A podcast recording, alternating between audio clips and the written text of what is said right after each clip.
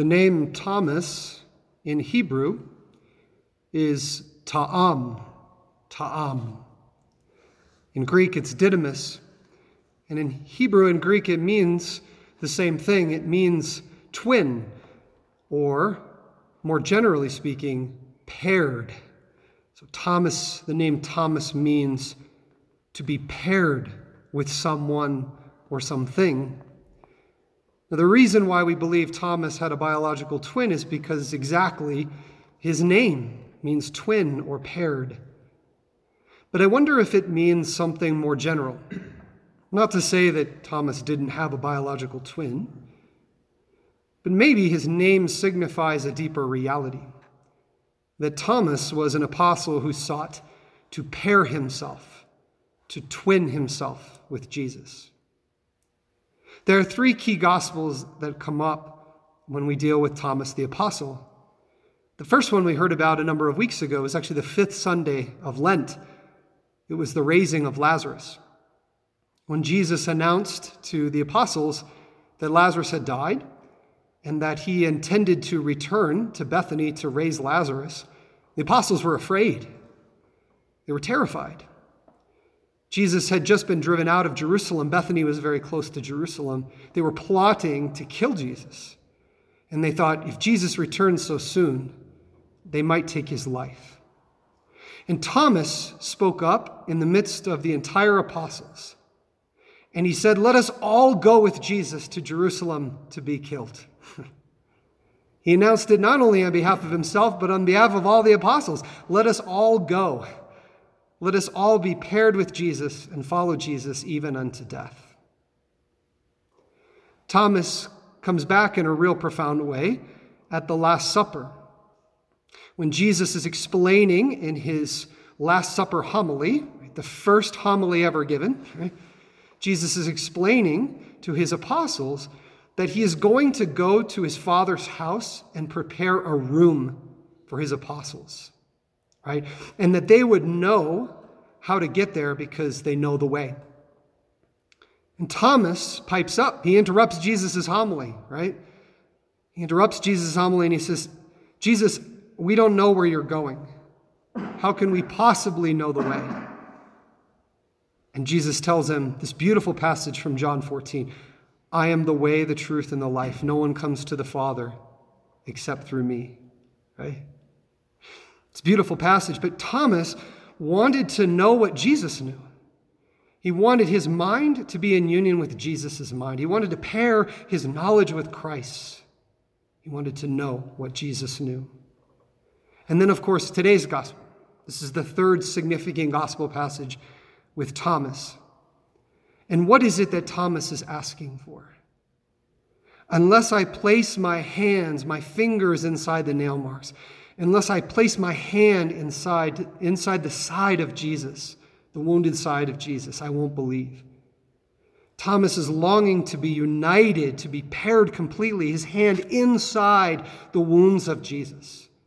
He wants to be paired with the wounds of Christ, physically joined with Christ. Indeed, whether or not Thomas had a biological twin, we certainly can see that Thomas desires to be paired with Jesus, to be a twin of our Lord. Now, what does that mean for us? I think this great gift of the Apostle Thomas and his encounters with the Lord reveal a few important lessons for us today. The first is this: even though our life might be a mess, God still calls us. Now, when I recounted those three events for you of Thomas's life with Christ, I gave a positive spin to them. There's a negative spin to these as well. Concerning Lazarus and Thomas's bold proclamation, "Let us all go and die with Jesus," Thomas certainly made that, but when the time came for Thomas to actually put his money where his mouth was, where was Thomas? Not on the cross next to Jesus. He ran away like all the other apostles. He was unfaithful to the Lord in his bold proclamation to die with Jesus. Also, when we look at the Last Supper, Thomas is just struggling to understand. How many times has Jesus taught the apostles that he is the way? Maybe not in those words, but in all the other teachings he gave. And yet Thomas failed to understand. He couldn't get it. And then, of course, if we look at his request to put his hands into the, the nail marks and the wounds of Christ, is that not stubbornness? Was it not Peter, one of his best friends, who said, "I saw the risen Christ"? Was it not Mary Magdalene and all the other disciples who had already seen Jesus? Was their testimony not enough for Thomas's stubborn heart? And yet in the midst of his infidelity, his lack of understanding, and his stubbornness, God still chose him. And that's really good news for us, because sometimes we feel like Thomas, don't we? We've been unfaithful to the Lord. We failed to understand something. We've been stubborn with Jesus. And how often are we attempt, are we tempted to use those excuses as to why God would not choose us? No, I, I can't be faithful to God. He, he would never choose me. Oh, I just struggle to understand. That's this not me. He wouldn't choose me. Well, I'm just stubborn and I demand a lot. There's no way God would choose me. And yet God does choose me, just as he chose Thomas. So even though we might find our faith life at times in a mess, Thomas shows us that God still chooses us. Thomas also reveals to us that faith and doubt are not opposite realities. We call Thomas Doubting Thomas because of today's gospel. But is he really merely a man of doubt? Think about all that Thomas went through. He was unfaithful to God, right? He was afraid of persecution, right? He, let's see, what else? He was ignorant. He didn't understand. Uh, he probably saw for a moment, he probably thought, gosh, I left everything to follow Jesus, right? And Jesus failed from worldly standards. Like he, my, the Messiah, the guy I left my family and my home and all my possessions for, like he died on a cross. Thomas had every reason, in a sense, every worldly reason, not to be there on the eighth day when the apostles gathered together.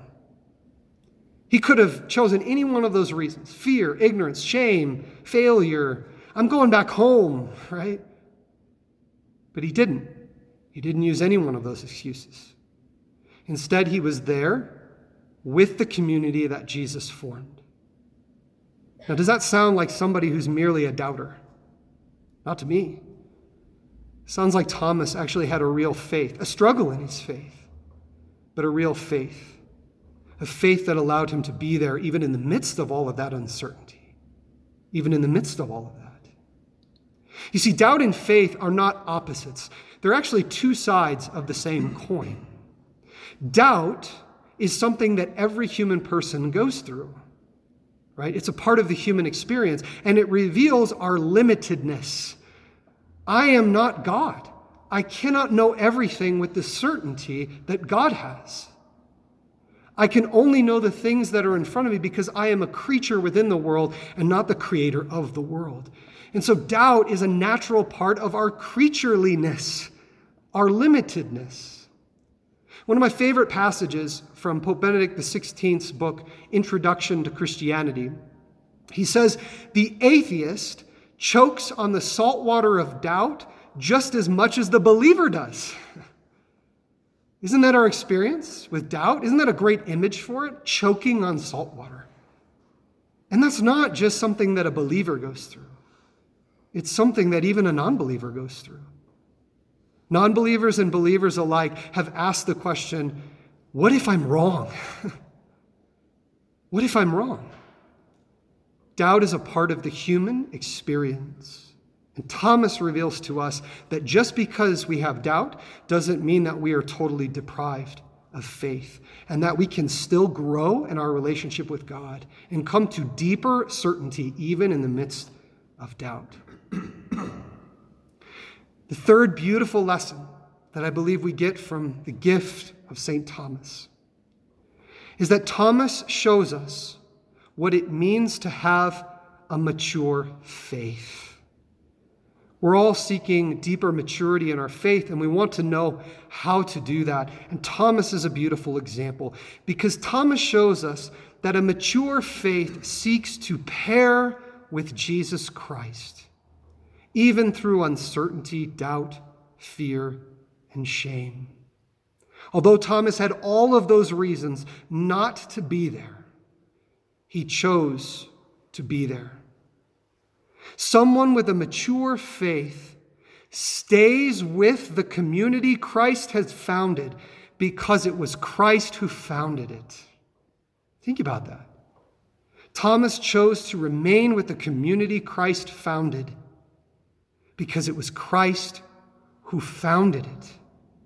No matter how broken that community was, or uncertain, or afraid, or scattered, or torn in so many ways, A mature, a person of mature faith stays with what Christ founded, what Christ blesses, what Christ gives life to, because it's Christ who does it. Now, why is that important for us? Think about it. If we were looking for a reason to leave the Catholic faith, we don't have to look far, do we? A bad example of a sinful bishop or priest. You have a smorgasbord of bad examples you can choose from in the history of the faith. Maybe I had a bad experience as a kid. Maybe a nun hit me with a ruler, turned me away from the faith. We could use that as an example of why we don't want to be Catholic. Maybe it places a serious inconvenience on my Sunday schedule. Or maybe I just feel like there's other ways of praying to God, or gosh, I don't get anything out of it, or maybe I, I, it's not what I hoped it would be. Right? We can pick any example we want and abandon the community that Christ has founded. But that is not a sign of mature faith. A mature faith stays with the community Christ has founded because it's Christ who founded it. Gosh, I think of all of you at home, what a beautiful gift. You're watching Mass on T V. You don't have to be watching Mass on T V. You don't have to do any of this. But you do it because it's Jesus Christ who is at the heart of it all. That's a sign of a mature faith, right? That's the sign of someone who loves the Lord. That's what we're called to do. Right? There are many reasons to leave. There's one reason to stay, to pair myself with Jesus Christ. And when I am paired with him, when I am twinned with him, then I'm, my heart is un, my heart is unlocked all the graces he wants to give us. In particular, I have the capacity to experience the risen Christ in a profound and moving and beautiful way. My name is not Thomas. The names of my brethren that are here with me, none of them are named Thomas. Your name might be Thomas, but most of you are not named Thomas. But regardless of your name, regardless of my name, we all have the mission of Saint Thomas, to be paired with Jesus. Lord Jesus, may the outpouring of your mercy on this day help us to be Ta'am with you.